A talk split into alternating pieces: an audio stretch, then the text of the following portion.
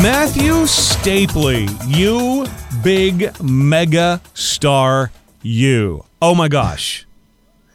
How are you today, John? I'm fine. But you know what? I've been doing this for six years. I think I've received about mm, two emails in that time. You've been on for two days, and um, we're being inundated. well, you know, I I'm excited about that. Yeah. Actually, the more people we can help, the better the world's going to be. I think this is absolutely great. All joking aside, I really do. So the segment is called Tough Stuff. So you got a question, just a little- you just need that impartial advice. Matthew is your go-to for that. So go to milkmanshow.com. Click on cast, and you'll find all the links for Matthew there. You can send him your questions.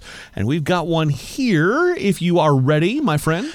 I am like strapped in, like airbags are loaded, super ready for this question. Yes, mm, crash That test dummy be a level little ready. extreme, but okay. And by the way, also thank you for not calling me out on the whole Doug Ford, my friend thing. All right, here we go. Question for Matthew: My daughter, who's 18, and I share an Amazon account. I went to purchase something the other day and came upon her recently searched items: a vibrator, a twenty dollar vibrator. What should I do? If she is wanting to experiment, I hate for her to use a cheap quality item. Should I buy her something?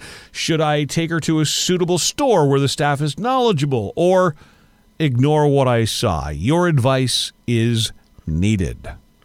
Well, I'm actually really, really glad that somebody asked this question. And the reason why is I'm a big fan of, you know, the healthy versus unhealthy debate when it comes to products and, and, and everything else. Um, and this one is a really, really important one because a lot of the cheaper toys out there are loaded with things we do not want to put inside of our bodies. Um, all kinds of things like phthalates and, and other chemicals that just really should not go inside of us. So, um, the other side of that is that a lot of the time, those cheaper toys, that's exactly what they're made out of. Even things that say silicone on them, which is regarded, by the way, to be the healthiest kind of toy that you can use, generally speaking. Versus glass or something like that? Really? Well, glass is no glass is excellent as long as it's annealed glass. Okay. So so the idea with annealed glass is that it's less breakable and it's less porous, right? Which is what we need to go for if we're Yep. wanting to look at something like bacterial growth. But the thing with with most cheap toys is that they're loaded with chemicals you just don't want to put inside of your body. So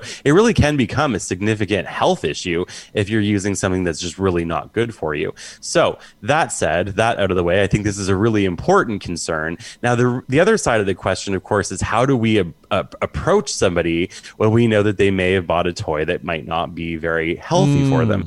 And this is, I think, I think based on the question, the mom in this has already decided she needs to talk to her daughter.